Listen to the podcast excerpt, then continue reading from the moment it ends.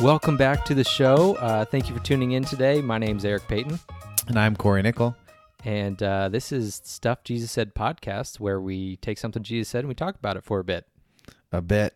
A bit, just a bit. If you're not already, be sure to uh, follow Cory and I on Twitter, Instagram, so that you can uh, interact with the things that are going on in the show. Give us, send us your thoughts, your questions. If you have r- suggestions for things that we should talk about, send those that that way.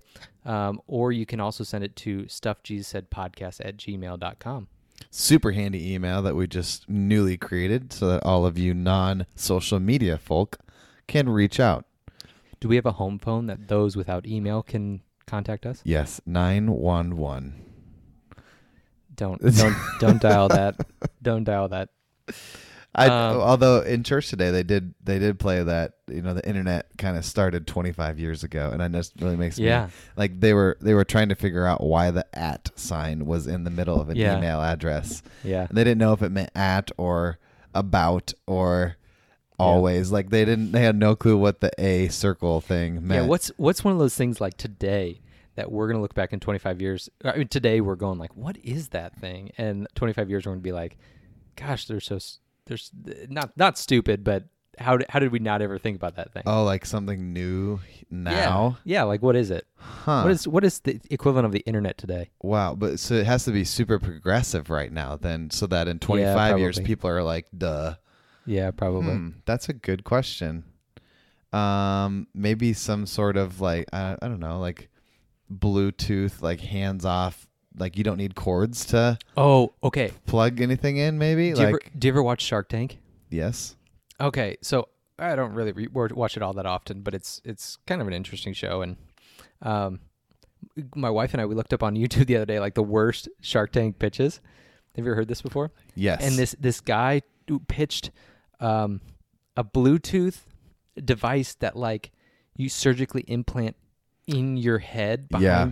behind your ear, Yeah. and it's like a needle that goes in there, and then you got to charge it every night. So you like stick this needle in your ear. yes, I remember that. oh my gosh! Terrible. That's a Oh, no. No, no, no, no, That's no. not. I don't think that. I'm gonna go out on a limb and say that's Yeah. not gonna be the internet in 25. You know what? Here's one. Virtual reality. That's it. No doubt. People right now are like they're a little worried. They think it's weird. Like Mm. I'm I'm not and, and they're so, almost scared of it. They, they we don't Yeah. know the true optimization of it, but I guarantee you in 25 years jobs will happen in pr- virtual reality. Like you will all come into a common space. You can be working remotely and yet see each other in your own little creations and designs of who you are and work next to each other. It's it's Yeah. like it's already happening. It's like those augmented reality things you have on your phone. You can yeah. do little apps that do that's like different that's what it is, right? So all these these fast forward new techie films Yeah. about um like murders that happen online and through online. It's gonna be a real thing. Like uh Ready Ready Player One, that movie that came out, right? I, I did not see that, or and I haven't So read the good. book. I know uh, one of our good friends, Chad Connolly. Shout out to Chad. He's not listening. If he didn't hear this, Chad, if you do hear this, you better text gotta us. And us if you don't text us, we know you're not listening. yeah. Um, but yeah, Chad loves that movie and that that book. I hear so. Um, Okay, we got you- off task. okay, We got to. Or, but one more thought. Well, no, no, no. I'm just gonna. I was just gonna say it's it's almost Thanksgiving, and you've got a big Thanksgiving coming up. So big. In fact, I don't know, Eric. My past two weeks has felt humongo. Just so much going on. and it's all coming to a head at Thanksgiving. We're gonna be there on Wednesday. We um, sign for our new home. Sign your life away. We sign our life away, and um, it's a good thing. it's gonna be uh, hopefully a good thing. And um, it's it's it's been fun to create it and put it together and kind of build up build a home together and one for the years ahead. So yeah, Yeah. we're excited. Yeah. I'm using your manpower to move some stuff in. My manpower. Might have mentioned your manpower six months ago when you moved us out Yeah, on the podcast, but here we are. Yeah, it's going to be a big week. It's going to be great. I'm really strong, aren't I? I usually I just carry the couches on my own. you Cory did. sits there with a beer and just orders me around. This is not true. I'm a I'm a servant leader. I work alongside others. Yes, yes. Okay, so um, we got some some things that have happened in the last month.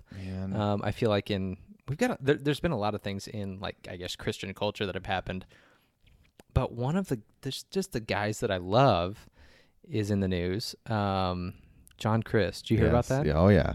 So John Um, John Crist, I laugh at him often. So here's here's the thing. I still do. Uh, Trey Kennedy, who's kind of like runs in that circle Yes. of, of Christian comedians, um, he came to West Des Moines like two or three days before the John Crist news ca- came right. out, Yes. and my wife and I went and uh, for our four year wedding anniversary. Um, that was right around the same time, and we went to him. He was he was funny. He was uh, it was just a stand up at uh, the Funny Bone, and uh, he was with um, Jake Triplett, who's kind of an up and comer, and Mhm. they were good and um yeah and then like two or three days later the john crist news comes out so it, fe- it felt like it was kind of connected like they have no it's not like trey kennedy has anything to do with this news he Right. just is buddies with him but yeah there's all that uh news that john crist is um Basically, it was that he abused his platform. So through his platform, he got to meet a lot of girls, and he kind of used his his Mhm. celebrity status as kind of a manipulative power to draw them in. Would give them tickets if they do things. yeah And then it the again the, the media online was saying that he was messing around with married women. Mm. And if you're going to be a Christian comedian, then you're going to have a line yeah there yeah. for any of that. yeah But the interesting thing for me in this, right, because there's been a lot of other Christians that have gone down um, because of sins that they've committed. Um, for example, Bill Hybels a while ago, right? yeah Mark Mark Driscoll. Um, even farther back, I know there's more that we've mentioned. cameron strang Cameron Strang, yeah. Just I mean, like it, they just pile up, unfortunately. But the interesting thing about John Crist is that he had recognized this issue in himself. Um, and again, I'm going on the online reviews and articles that I've read because I don't know him personally.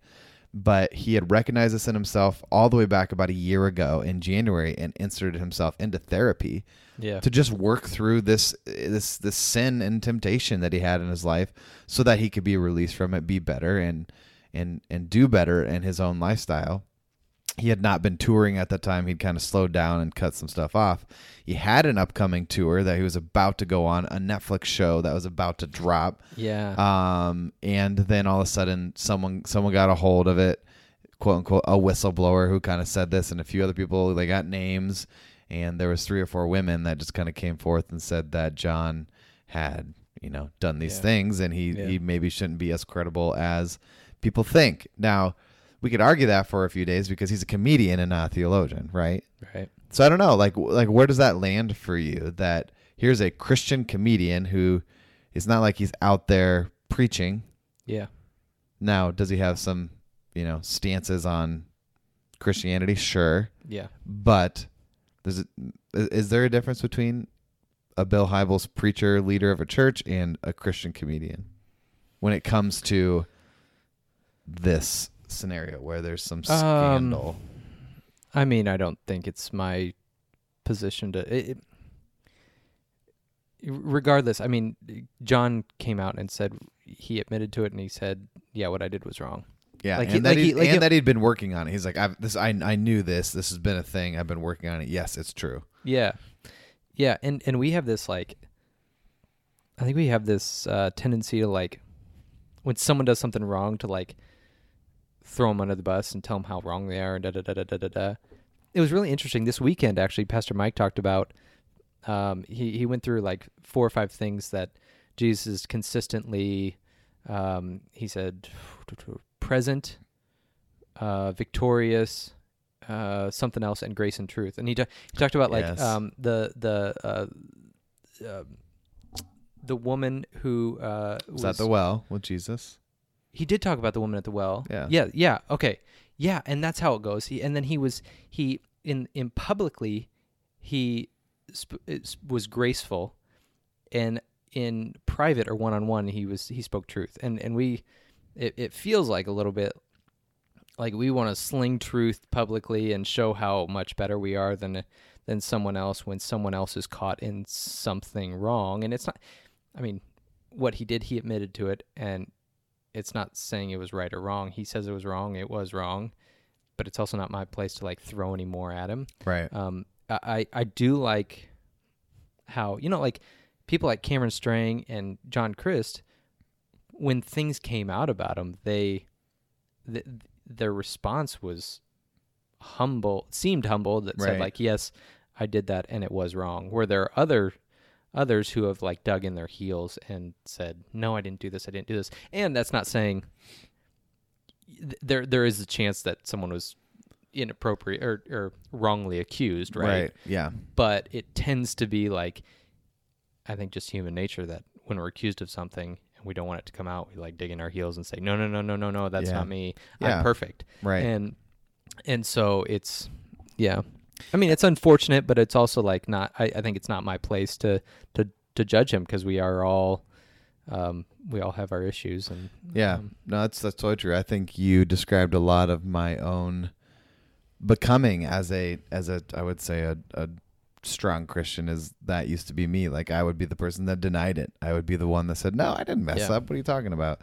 Yeah. And it only only empowered others later to be like, "I don't know if I can trust you." Like that's Right. not yeah, like who I knew and yeah yeah and so the, you know I, I really appreciate John being real about it and honest and I think I hope I hope that helps his healing and others to heal with him um because Yeah. he's a funny dude I I love listening to his stuff yeah, yeah. So, okay, you've got a um a drink over there that's not necessarily fitting the season. I think it is hello it is still November It says Oktoberfest on the side. Oktoberfest is a fall beer in fact this is a a family tradition since 1860 beer from Schell's and Is it? it is a Marzen style Festbier. Is it German? German, German. for sure. We're gonna call it a Novemberfest. Um, yeah, I think that's way more fitting. Novemberfest. so can you only drink that for like what five more days? Six. I mean, that would probably be appropriate. Then you're gonna need to get some of the, you know, holiday cheer stuff out there. Shiner Cheer. Yeah, which is pretty good. I was about to have that tonight, but I am going with regular old Costco wine. The same. Apothic Red. It's like his n- number one go-to. Everybody. It's seven ninety nine, Seven ninety nine, and it's five good. star. It's it's really good. It's not like anyway. I've I've said that in the podcast before. That's true. It's good. Yeah. Um. Yeah. Because we're just, you know, again, everyone, we're just two guys hanging out, talking about Jesus. Tonight's a Sunday night. Here we are. Yeah. Hopefully, I'm gonna have this out tomorrow morning. Let's do it. So, um, okay. So under topic, we are 13 minutes in. So hopefully you're still with us. I hope so. Or maybe they just arrived, like, oh, okay, they're going to be or serious. now. just just fast forward to this point. Okay, you can stop fast forwarding, and here we go. Our topic, which was from last time, I chose, um, take up your cross and follow me. It's it's from a lot of different places. It's from Matthew 10 38. It's from Matthew 16 24, which I was kind of say it twice in Matthew. I I, was know, I'm yeah. not- surprised it was twice. But act- actually, just to kind of already get rolling here, yeah, the second time in Matthew is really what kind of correlates with later passages in Mark and Luke as well. So that Okay. that actually echoes the same time frame in the other two instead of this first time that we see it in Matthew, which is a little bit of a different situation. So it is is probably um, it's probably a phrase that he said quite often. If it shows up uh, four times in in three gospels, Yeah. it's pr- you know you know we we live in we kind of live in a culture that's like very uh, chronological. Mm-hmm. Like if you tell a story, it's like going in this chronological order. Um, this happened, then this happened, then this happened, then this happened, and sometimes the Bible and the Gospels get heat from agnostics, atheists, skeptics, because they don't always line up. Right, their their order of things are not always like they they they Right, they yeah. work they work in my mind, but they're but they're put together in a specific way to tell a story and to make a point. They're not nec- they don't they don't come from a necessarily chronological culture. Right. But what what the fact that this is telling me is that he probably said it more than just once. you know, he probably it was probably one of those phrases that you're like, oh, that's that's one thing I've heard that guy say quite a few times, so I better put that in in my book at least once. Yeah, yeah, for Um, sure. It could be Jesus's motto too, right? Yeah. This this statement, this verse could maybe it just was his motto. Maybe it was his go to. That's something that he reminded the disciples of all the time. But people don't know what it is yet. We better read the verse so they actually know where. we're Well, I kind of teased it about- out. I said, you know. Anyway. teased. Okay. They want to know the real thing. Okay. Are you gonna read it? Are you gonna read the Matthew ten? I'm not. You, s- you said you're doing it tonight. Well, the internet wouldn't wouldn't work, so I hadn't pulled it up yet. wow. Okay, let me open And my. literally, my my let internet me open my holy Bible on my phone. my internet box is like five feet to our left, and for some reason, it's not opening. That's sad. I know, right? So now here I am opening my app and scrolling down all the way to chapter 10. All the way. Do you want me just verse 38? No, do before that. Okay. Whoever acknowledges me, this is verse 32, before others, I will also acknowledge before my Father in heaven. But whoever disowns me before others, I will disown before my Father in heaven. Do not suppose that I have come to bring peace to the earth. I did not come to bring peace, but a sword. A sword. But I have come to turn. Sword. yeah, I know, I messed up there. I have come to turn a man against his father, a daughter against her mother, a daughter-in-law against her mother-in-law. A man's enemies will be the members of his own household. Verse 37. Anyone who loves their father or mother more than me is not worthy of me. Anyone who loves their son or daughter more than me is not worthy worthy of me. And whoever does not take up their cross and follow me is not worthy of me. Verse 39. Whoever finds their life will lose it, and whoever loses their life for my sake will find it. Okay, so I'm kind of curious what this what the chapter 16 was. Chapter Um, 16 is is his like path to the cross.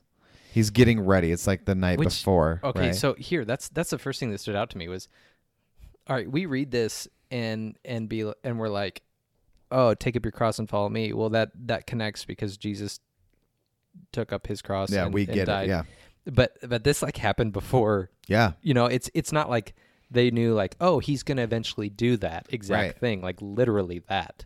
And this that you're absolutely right. This is this is pure foreshadowing by Jesus early on in the ministry because everyone knew the role of a cross in the Roman society at this time. They'd Yeah. used it endlessly all the time. Um, that's their you know main form of torture, really, that leads to death. But he is pure foreshadowing for his disciples here. Because again if you go and you you look at the heading of matthew 10 it's jesus sends out the 12 so they're going out for the first time Yeah. to really go do ministry on their own. He's taught them up. He's raised them up. They've probably been in ministry for a good two years learning from jesus at this point.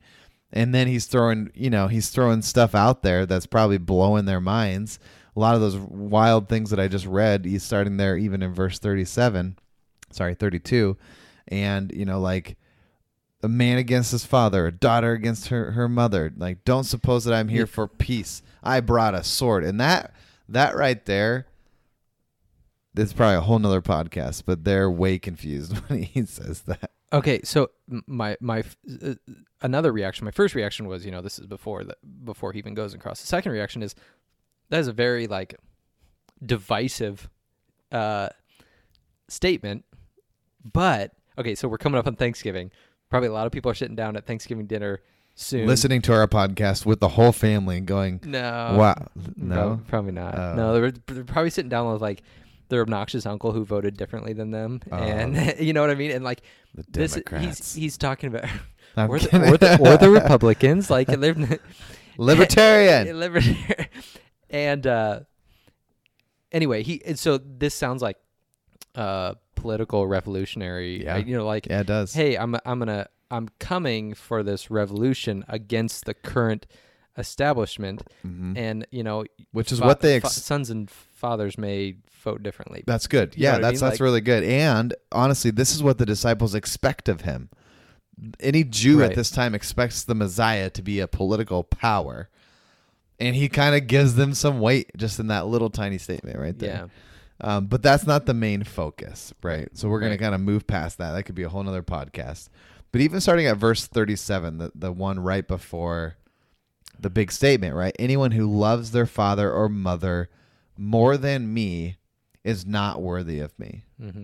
And I think we've kind of we've brought We- that up yes. in previous episodes. We have we have brought that up because we've we've had some language around this later on in in that first chapter 16 where it r- arrives again. yeah, We've we've had a, I think a different verse from around that area. yeah, Um, you know, so so yeah, we've we've talked about that. Um, and I think that's just a great reminder for us a little bit because have you ever heard the language around? Maybe I'm talking more to the listener now than you, Eric, but you know, have you you heard me. heard that language? You know, especially in marriage ceremonies, or kind of the relationship guru. For and so, in fact, I gave a relationship talk at our worldview event at, Des Moines Christian, where I where I teach. Um, and a part of that was talking to these kids about how you can't love somebody else well if you don't first love yourself through a close relationship with Christ. And not love yourself in a selfish manner like, "Oh, I'm just here for me," but in a way that like you are self-identified as a child of God and fully with that, right? and and people hear that. People hear that verse thirty-seven of uh, anyone who loves their father or mother more than me is not worthy of me.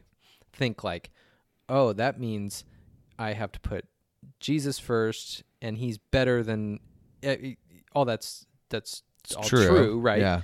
But it's be it's not because He wants to be first. It's because it helps to love the others. Yes, hey, below in the priority list. That's I a- guess you know that's what I a- mean. Like, That's a great. But let's let's can we just break that down for a little bit? Do you Yeah. think Jesus doesn't want to be first? Because that's what you just said. It's not that he wants to be first, but that it helps your yourself and your relationships with others. do I think he wants to be first? I would say both yes and no because I mean Philippians three is like you know he came to as as the lowly servant, you know, Right. he, he emptied himself and he became nothing. Like that's who he is, is the humble servant, right? Mm-hmm. But also to put us first so that others. It's kind of like a both and, you know. I would say. Yeah, I, I mean he doesn't. He he doesn't. Anyway, I, I know. I, I think this not is a think th- prideful thing. No, no, it's not as a because like prideful it, thing. that's that's what's be- it's like John ten ten, isn't it? John ten ten. Um, I have come that they may have life and life to the fullest. Like that's right. He, he wants the best for you, and if the best for you means that he's first, then that's But right. I yeah, but I Is think that- um, yeah, but I, you kind of you kind of said away that like Jesus needs to be first, but it's not that he wants to be first. That's kind of what I heard, and I'm I'm picking at it because I'm I Uh. don't know what people he, hear when they hear Right. that.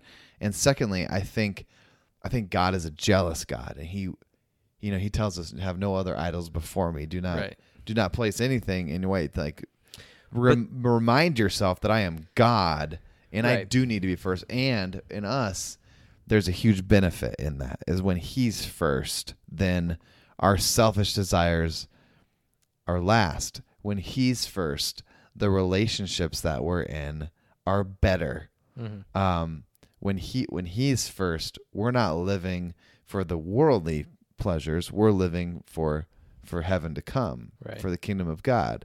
And so I just like I think that's important to get here Yeah. because he's like this is his reminder to the disciples. Hey, I think I think my my and I think it's Philippians two that I, I misspoke earlier. But any anyway, the, my my I guess my hesitation there is the jealous has a kind of negative uh, connotation and a negative like assumption today. You know what I mean? Like Yeah, you have, it does. You have a, you have a jealous okay, ex sorry. X. So who who does crazy stuff because they're jealous. you know what I mean? Like Yes. that's that's the natural Yes. jump that people. But make. isn't that the truth of, of God? Doesn't he when you Yes. are living for somebody else, he's like, No, I want you to be mine. Right? He's a jealous ex. I I okay, we're gonna we're gonna pull that up, um, and I'm gonna look at like the original language of it. So keep, keep Yeah. going, I just my so I I I I understand what you're saying, and I'm not saying that's wrong. I'm just saying I think our our response to that may not be right. Like we're just we're just in general like turned off by jealousy. You know what I mean? And this is not like I don't think it's a turned off type of jealousy. No, I no, I, I don't I don't either. but my my point here is that if we go back to the beginning of chapter 10 where he, he is preparing the disciples for ministry right Right. he's making this statement to remind them that you've got to have a love for God the Father that is unmatched with anyone else in this world. He needs to be first. He needs to be the priority. You need to be all in or and I feel like there's a lot of ors here for Jesus, right? Like or you're going to run into some stuff that's not easy and I don't think you're prepared for that. Um the language there is strong. Anyone who loves their father or mother more than me is not worthy of me. Anyone who loves their son or daughter more than me is not worthy of me. Those are big statements. And even you, you're you're a father. You know, how does that make you feel, Eric, Mhm. in the midst of this? Like you can't love McAllister more than you love God. And if you do, then you're not worthy of Jesus. I'm not sure how to answer that. I, I, I don't know. I mean, like that's that's a, I it's a that's a concept I I know and I'm aware of, and maybe that it's tough to do because he's tangibly like in front of me every day, and I- and like, I, I I mean I, I think partially. I mean I've talked about this at Revive for I don't know if I've even I've probably spoken about this on the on the podcast that like having a son definitely teaches me about God's heart, about like how he feels about me and that that you know, that's it's tough to grasp or put words to um how that how that changes things, but um here, just real quick back a couple steps to the jealous. Yeah, I, I looked it up yeah. so in Exodus 34 where it says God is a jealous God the definition which on if you've ever been to blueletterbible.org it's a great way to have, you, have you ever used it I don't use that one, no. okay that's that's how I use to look up like original language and what the original words are. I use. Bible Hub. oh do they have a Greek and Hebrew So good. aspect Yeah, okay I didn't Greek, know that Hebrew commentaries. I use Blue Letter Bible. So it the word the only definition, which is kind of rare with Greek and Hebrew words, I guess, I've noticed, is the definition is jealous and in parentheses only of God. And then it's got other forms of jealous and one of them uh other translations say zealous Mm-hmm. uh, which is an interesting twist to it. That's not the one used in Exodus 34. It's in Numbers, uh, but I won't get too far into that. But there's a, like a, I guess a tenacity or a like relentlessness or a Yeah. any, anyway. Yeah, absolutely. Anyway, if yeah, I'm I'm just if I'm being honest, my response to jealousy is not necessarily positive, but I understand what you're getting at. I I mean it's it's a biblical. It says in the Bible that God is a jealous God, and so that's not.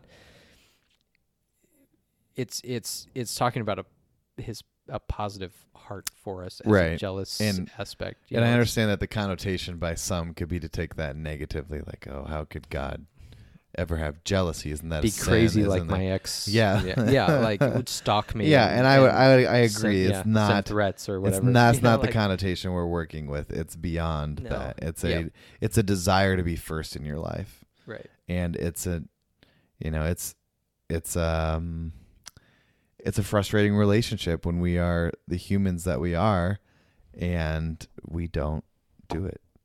We give our attention, our time, our money to so many other things Yeah. that go in front of him. Yeah. So he should be jealous of our attention, of our time, of our commitment, because it goes a lot of other places. Yeah. Um, yeah.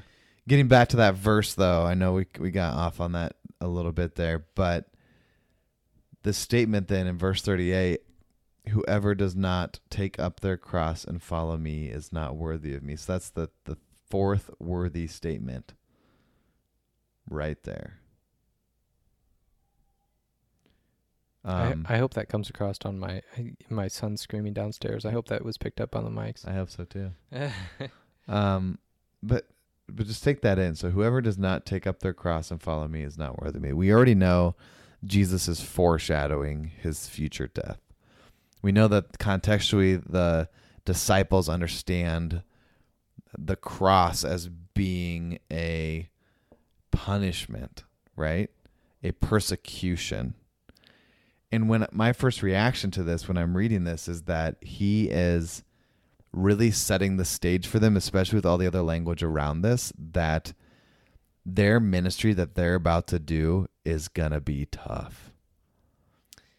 And if they're not ready to have God first in the midst of that and others second, if they're not ready to pick up that cross, the bearing of, of pain and persecution, if they're not ready for that, then then they're they're not really worthy of being the disciples of Jesus at this time. Not that not that they they can't be eventually, but perhaps in the moment they just aren't at the point where they're willing to truly live in persecution to spread the, the gospel of Jesus.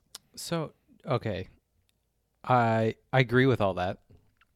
Um, do you ever feel like people take this verse and take the things that are going on in their life and be like overly dramatic, like oh this is just my cross, like oh we're we're so um I feel like people you know do that more with the thorn in the flesh, like Paul had. I think okay yeah I feel like that's more Which relative. Like this of- is the thorn in my flesh. which is kind of I wonder now. Now I'm gonna look that up. I feel like that's a. John Crist line, by the way. I Yeah, really right. I think it is. full circle. Um, Yeah.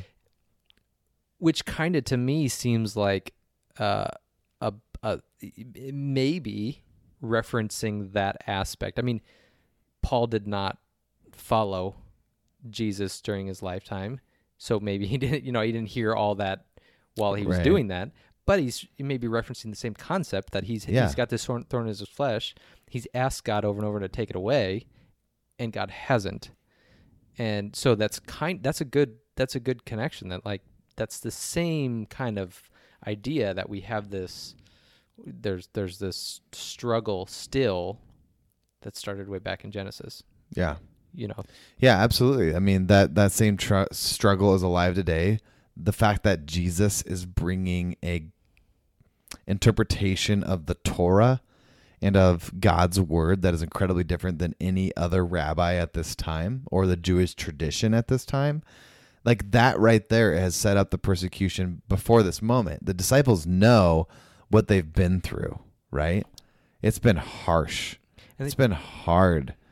And and and if you go back before this even more, like he he's telling them don't he's saying don't be afraid. That's in verse 26. Don't don't be afraid of him, right? Like if if you think something's going to happen just just have have hope. Be it's going to be okay. He he talks about people getting betrayed. He talks about you're going to be a sheep among wolves.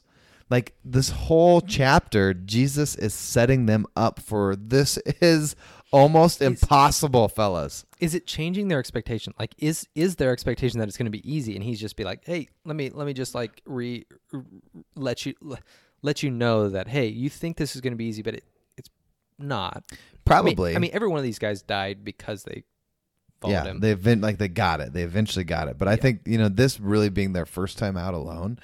I think so because he he does talk in here Well, too. he- I might here- have to find the exact verse, but he talks about like using, um, like miracles and healings and whatever to help spread the word. There's a part of me that feels like the disciples think, "Oh man, we got we got this power that Jesus has and he's like untouchable and we're going to be untouchable and we got these these healing gifts and these wisdom gifts and we we're going to be great. It's like almost like we're superstars out Yeah. there." We're superheroes. And yeah, and he's like, "No, guys, it's a lot harder than you think." so you asked me this in a previous episode. So I'm going to ask you this now. There's my Mhm. son screaming again. He must be having a tough time I can't I can't hear it. I'm impressed. You got some noise canceling headphones and I don't. That is true. Um, so in a previous episode, you asked me like, was this something that was meant for the disciples and not for us? Because you know, in, in Matthew ten, he's he's sending out the disciples. He's talking to the disciples. right. So and and those were guys who were all uh, killed for their faith, except for John. But he he had his own cross. So is is he saying like, "Hey, I'm I'm going to go to the cross, so are you." Oh, is he like foreshadowing Theirs. their death? yeah. Whoa. Whoa. I've never thought of it that way. I mean, I have I have thoughts on it, but I wanted to ask you because you asked me that and Hmm. shocked me la- a couple episodes ago. Are, so you, are you trying to ask me to think about is he foreshadowing their death or yeah. Or, yeah. or what was the original question you asked me? Well, Does this is, apply? to- Is this well? is, maybe it- is this only applicable to the disciples and not us? basically is what I'm asking. And and then is he just a foreshadowing their death? Oh, I I truly feel like number one, this is more applicable to us than ever.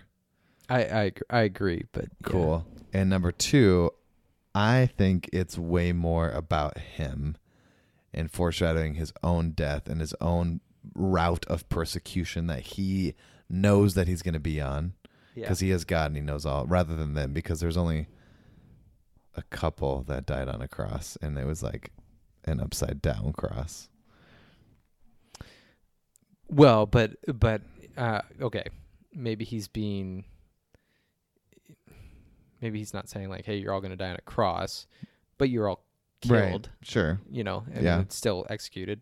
You know, I no, I I don't know. I I think I yeah, I think the the original language you used a few times a few rounds ago here was that he is lowering the expectation for them in the sense of their high expectations of it's going to be oh, easy and great ministry. I think he's going or raising the expectations. Okay, he's I changing- don't know. He's, He's, changing. the- changing the expectations Yeah. to the point where he's saying, "Yo, bros, it's not going to be as glorious as you think. In fact, you're going to go into you're not allowed to bring any money. You're not allowed to bring any food. yeah, And you're that's it's also in this chapter, right? He you're not allowed to bring money, not allowed to bring food. You're going to go into whatever city and you're going to look for a house to stay and if they welcome you in, great. If they don't, then you just find somewhere else and you need to forget about your mom and your dad and your brothers and your sisters because you're out there on a mission and that mission is not easy you're going to be a sheep among wolves people are going to want to persecute you people are going to want to hate you in fact if you don't if you don't love god the father or myself more than the rest of your life then he, right that's that's verse 39 like then you're going to lose it like you got to yeah. you got to lay down your life if you want to raise it up. So I think it's just a huge pep talk for these guys. Yeah. And Jesus is just amping them up. And he's trying to set the tone seriously, though, too. As much as he's trying to get them excited for this, he's trying to be real. Like, it's time. Yeah. It's time to do this. And it's time to know that doing this isn't easy, Yeah. But it's but it's worth it. but it's Um, worth it. Yeah. So I, I want to go to um so I I guess your answer to my question is yes, it's applicable to everyone, right? To us here today. Is that what you said? yeah. Okay. So to the uh, thorn in the flesh verse, because my question originally was basically, do we take this verse too far? Because I mean, we've I've, we've we've got a pretty good life, right? I've got a pretty good life. It's pretty comfortable. Like I'm not in danger of being crucified on a cross, right? Uh, for my faith. Maybe you should be. Maybe okay. That was. That, I feel like that's a threat. No, I don't think it is. I'm just saying, Okay. like, may, No, maybe it's- we it's- should be. So here, let me let me read the thorn in the flesh passage from Paul. Okay. Okay, he goes, Therefore, in order to keep me from uh, becoming conceited, I was given a thorn in my flesh, a messenger of Satan to torment me. Three times I pleaded with the Lord to take it away from me, but he said to me, My grace is sufficient for you, for my power is made perfect in weakness. Which I think is kind of interesting. The power Uh, and weakness part. Yeah, because I, I I'm wondering if the the cross imagery, take up your cross and follow me, the cross representing death and and and weakness, right?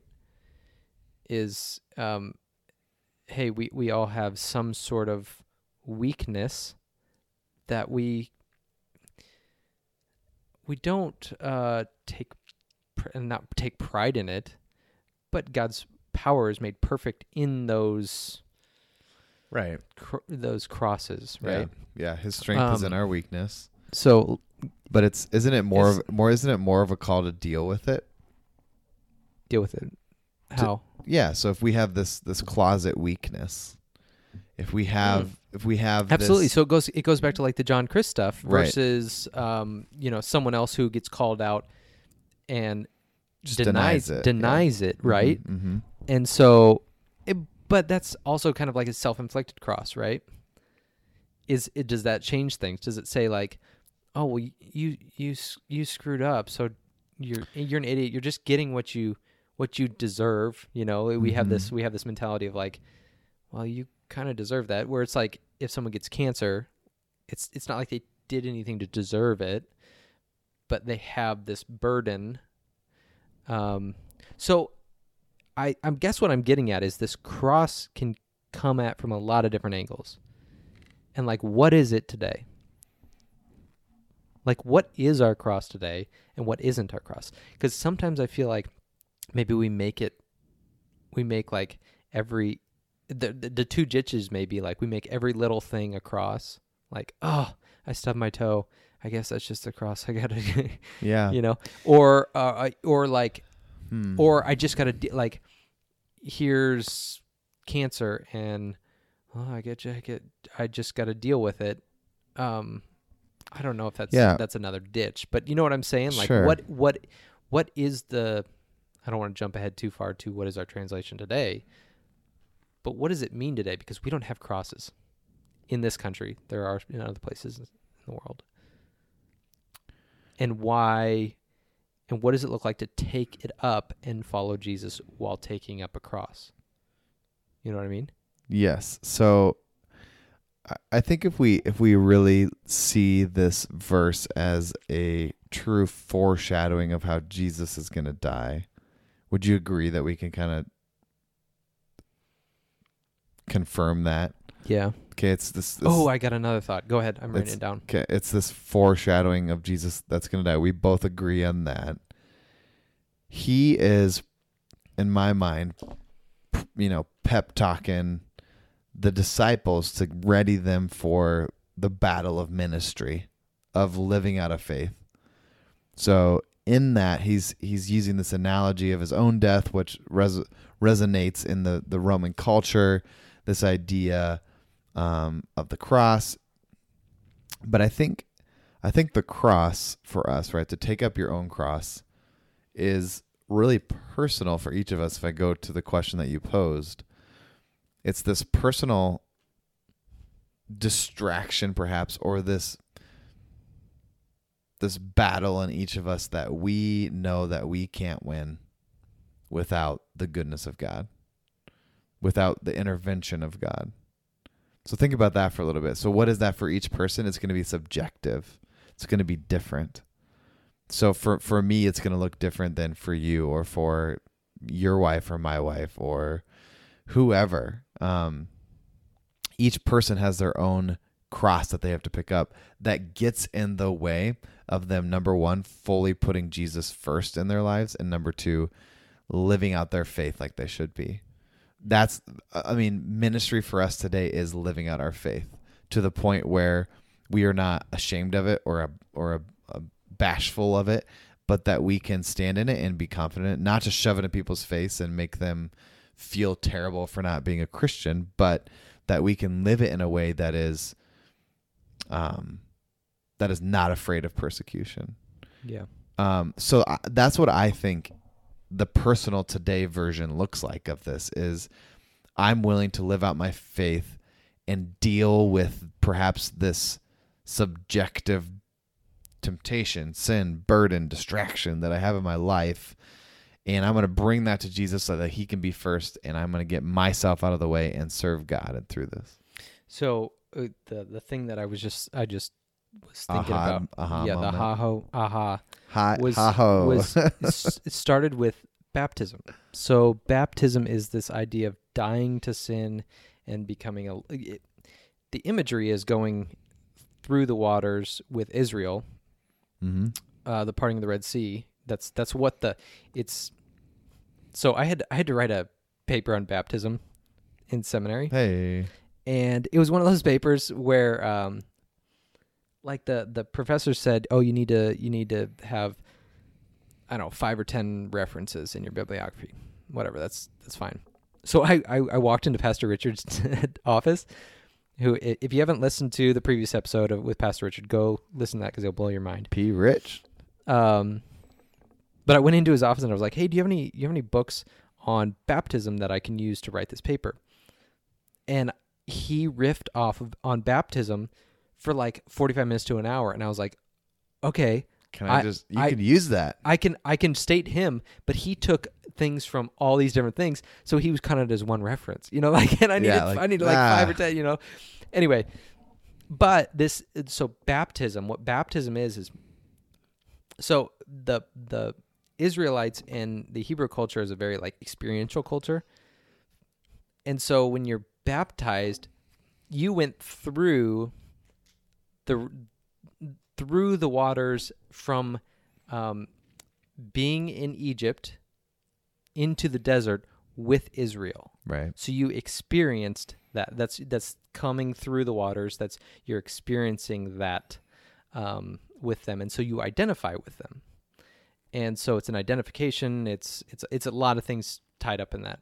But there's also like being a, being dying to sin and alive to Christ. You, Right. what, what Jesus goes through, you go through, right? Because he's man and we're man and women.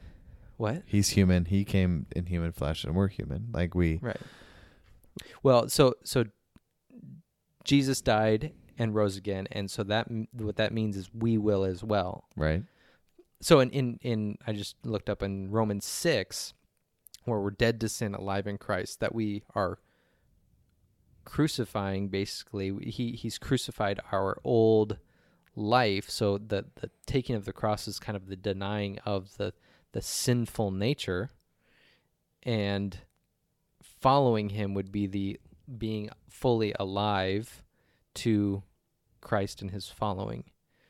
So let me let me just read uh, Romans six two and a little bit on. Uh, oh wait, six one. What shall we say then? Shall we go on sinning so that grace may increase? By no means. We are those who have died to sin. How can we live in it any longer? And so, the cross represents death in that in that first century. Yes. So it it is this dying to this old life. I mean, sometimes we make like, oh, I you know I I I got in a car crash, my t- car got totaled. That's that is the cross I have to bear, or the thorn in my flesh, or whatever. But maybe it's even like, maybe it's not that. Maybe additionally, and even more so, it's the continually dying to the old sinful ways um, and living a life fully to Christ. I, I think that there's there's probably more of that than the day to day struggles that you know that come from Genesis. sure. You know what I mean? Yeah. Yeah. Absolutely. I mean, like here, I'm gonna pull it up. Uh, Genesis is it three after the fall that, uh, that you will now work the ground and, and it'll this will this will be basically Yeah. this will be difficult. Yep. This will not be easy. Yep. Um. And I I wonder if we make too much of just the day to day grind of the ups and downs in life, making that our cross, and really our cross is putting to death sin in our life and being Yeah. freely alive to the life that Christ has for us. That's good. I, I I like that interpretation for today. I like the the idea of sin because I think that is one interpretation of this that we can really go. W- When I look back at the disciples here, though, I'm I'm. Do you think he's talking about sin in the manner that you just did? I think it's a both and. You think it's No, I- both and? So it's I think it's I think it's dynamic enough that it's both. right. It's this idea that you must die to yourself and the Yeah. sins that you hold, the temptations and the roads you can go down, Yeah. but you also right you also must know that there's there's going to be a painstaking journey ahead of you that's going to feel like a cross journey um, of which jesus had on himself went on the path of golgotha right like Mm-hmm. there's i think there's just so many sim- symbolisms that we know of now because of what Jesus went through, where the disciples at the time probably were a little bit confused um, at what exactly he meant by all of this. I, th- I th- again, I, I kind of go back to the pep talk mentality, right? Like, get yourself in line. This is serious, Yeah. and it's gonna hurt. Yes. Be be near to your sin and let let yourselves give give that up. Let, let yourselves be forgiven of that, so that you you know you're not burdened as you go. You're not distracted as you go. But secondly, be ready for what you're about to experience because it's not going to be Yeah. easy. Yeah. I mean, I think it's it's difficult to say it's one not the other. So that's why I feel like it could be. I mean, you think about Christ's death. It was both a physical and a spiritual like there there was a Yes. he's he was it's not just like I, I that's why that's why I think my answer for this is it's both it's both a physical and a spiritual dying to our old ways but also the in in in Genesis like I go back to Genesis like it's to be difficult now. Yeah. like it just life is difficult now. But jesus gives us the the ability or it's not like it's our ability but he puts to death our sin. But it's still going to be difficult like it was in genesis but we get to be live fully alive spiritually because of jesus Yeah. right so Yeah. it's kind of a I, I, it's kind of a both that's i'm going to go back to that's my where i'm landing on this is I, I don't know. I, I think the reason I first asked this is because it I I don't know if I get turned off by hearing some people just say like, "Oh, that's just the cross I have to bear" for things that are like, Hmm. uh, that's you, not over spiritualizing something, Right. but like my, my kind of joking example is like, "Oh, I stubbed my toe. That's just a cross I have to be- bear." I haven't heard anyone say that, but you know what I not- mean. like, not, yeah. you're like, well, that's that's not like that happened to you because you're Christian. You know, like it would have happened to you. Either, right. That, that that happens to non-Christians. That happens to Christians. And Jesus is talking to his followers, right? Take up your cross and follow me. Um, you know what I mean? Like, it is it is it just a Christian thing or is it, it, it a people thing? Like, people struggle. Like, people have bad things happen to them. Right. I think I'm I know that we can misuse the term today. We seem to downplay all of Jesus's teachings, I would say, half the time. Yeah. I like the seriousness of it because I again I go I go back to my interpretation of this and see Jesus seriously preparing the disciples for the future that they're going on. Um but if if I can kind of turn the conversation towards how Jesus says it again later in Matthew. And Yeah. he says it in the other gospels. So let's I just want to look at that really really quick too cuz I think yeah.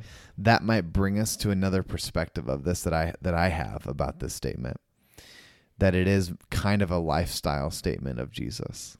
Yeah. Much like what you just spoke of, but it can be misused in that manner as well. So maybe maybe what you're saying is like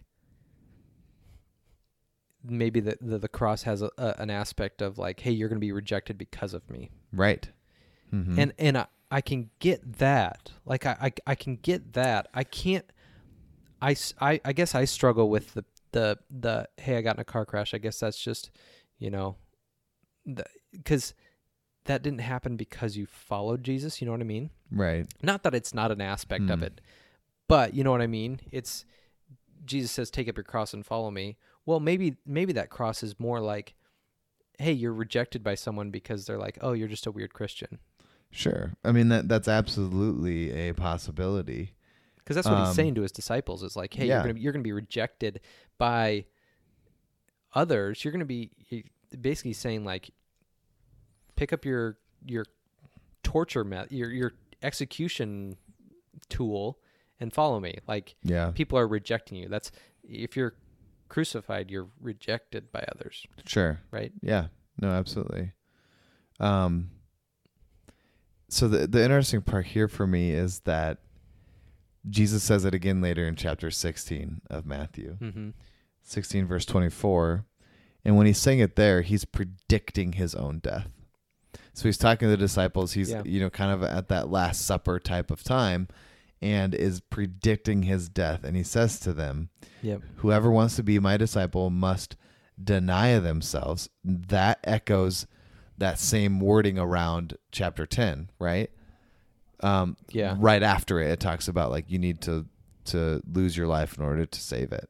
Yeah. That's the denying portion, Yeah. or that you need to love me more than you love your brother, your sister, your mom, or your dad. That's Mhm. that's a denying method. So he says that here, whoever wants to be my disciple. So it's he's calling them out again. He's getting them ready for what's ahead, the battle to come, uh, and he's saying you needed to then first deny yourself. You need to get out of the way. Your personal self, your emotional self, um, the expect the expectant self of what you think this is going to be like, and then take up your cross and follow me. And then he says the same line again: For whoever wants to save their life will lose it, but whoever Yeah. wants to lose their life for me will find it. And that right there gives me that seriousness of the cross analogy, right? So the fact that he he says it a second time in Matthew, that Matthew records it twice, that it's in two other gospels, it's four times in three gospels, to me kind of goes back to what we said at the beginning again, is that this is almost a like a lifestyle for Jesus. This is how you are to live if you follow him, right? You take up your personal issues, your own worldly desires, and you get them behind you. You let go of the worldly expectations that you hold for yourself and you put it behind you. And you remove the idea that faith is just an easy walk in the park. It's a Sunday Christian manifesto. You put it all behind you to the point where you know that faith in action following Jesus is like a path to the cross. It's hard. It's a lot of work. It's tiresome. You feel like half the time it doesn't fit, doesn't work. No one else is is there to support you and you need to have full faith in God to get there because that's a that's a torturous journey. Not that faith is always torturous, but maybe that's the wrong word there, but it's it's a difficult journey. Yeah, I think that's a. But it's also yeah, every in every bit worth it. Yeah. Difficult but worth it. Right. So- and then that's the resurrection itself. Like that's that's the hope of the cross is resurrection. Okay, so um, it it kind of goes to the um. I don't want to like. This is uh, this maybe is used uh, too much, but it's the quote from Aslan in in uh, the the um, Chronicles of Narnia. Chronicles of Narnia. Um, is he safe? No, he's not safe, but he's good. Like he's not. It's not. yeah. It's not easy, but it's good. So, Yeah. Um, okay, so let's let's move on to kind of the final part. Is like, how would you translate it today? Mm-hmm. I don't know. I, I feel like I've been defending my other points so much I haven't been able to think about this yet. Okay, how would I translate this today? If I'm talking to a student, I would translate it something like It's time to get over yourself Hmm. and it's time to live for Christ in a way that you never have before. I think that's like get over yourself. That's the denying portion. That's the no expectation. Like I, get yourself into the second place position. But then the second portion portion there is maybe how I would re say, you know, pick up your cross and follow me today. It, it's the get ready to follow Jesus like you never have before. I think that's how I would translate it. Okay. What about you? I'd probably say something more like, "It's not going to be easy, but it's going to be worth it." Yeah. I mean, he doesn't add the the worth it part in in other parts of the scripture. He does in Right. this part. It's like maybe it's just going to be like it's not going to be easy. Like you're going to have to. But I but I want to add that part because he does in other in other spots. Yeah. So that's probably how I would translate the the, the message of this. Like this isn't going to be easy. Maybe it's just that part. Yeah. translating for this Right. part. It's, not going to be easy, but it's but it's worth it. But I think that's true of of what he's saying to the disciples too, right? Like obviously it's worth it if they've been called out of being Yeah. a tax collector and a fisherman and a and a physician and all these like yeah, it's worth it to follow me. It's not easy. Yeah. And I think that is his pep talk here for them. Like Yeah. this people this is and, and let's talk about that today, right? Like living faith out today isn't easy. We live in a culture and a society that is going anti-Christian. We have more atheists identifying than ever before. They've they've taken a larger majority. You go to the just the the generation Z or the centennials that are the kids in school right now identify as more atheistic than ever before. Hmm. There's less people in the church than ever before. Nationally, globally, we like y- you have people like John Crist, Cameron Strang, um, Bill Hybels. Can I even throw Donald Trump out there? Like people who are Christian leaders who just get razzed and rated on their faith. You I mean the moment that you you even walk into places that were conservatively Christian before now don't take strong stances on anything because they're they're too they're too worried to offend somebody. And someone who's a passionate christian is like on the chopping block at all times that they can and can't do something. It, i think we're we're in the the very world where this applies more than ever yeah. like it's not gonna be easy to live your faith but you know, it's and, worth it Yeah, and you know we, we we list people like John Crist and Cameron Strang and Donald Trump and those people, and yeah, it, it it's a lot of times doesn't paint Christianity in a, a great light, but also Jesus came for those people, absolutely those exact people. Like Yeah. that's- So anyway, um, you think we've kind of put a bow on all this? I Do hope you have any so. Do you have any final thoughts on I this? just, Like- I'm, just, I just, I think when I think about it in today's concept, I just get more context. I get more and more passionate. yeah, Like, uh, especially your statement. Like, we we cannot expect this journey to be easy. he's coaching them. Yeah, he's, He's- absolutely I, I'm, coaching I'm picture, them. I'm picturing him like in a locker room before a football game, and it's not to like minimize what what he's calling people to do, but like this game's not going to be easy, but go give it like Yeah. go give them everything you got. Yeah, it's gonna be it's gonna be everything that you never thought it would be. I think Yeah. that's the whole that's the whole of chapter ten.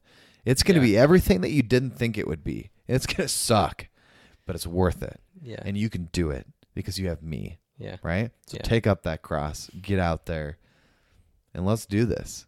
yep. Smack and- him on the butt. yeah, like, head on let's- out let's go. And- yeah, But I think we need that. I think we need that that encouragement from one another as believers in today's world. Like, hey, ah, you're in a tough situation, but you can do this. Yeah. Right? Jesus is with you. yeah, Um, you can love that person that's an enemy of yours. yeah, You can you can get through this hard time, for God is with you. Um, We we all have our own battles. We all have. yeah. Can I say it? Are you gonna get mad at me? We all have our own cross to bear.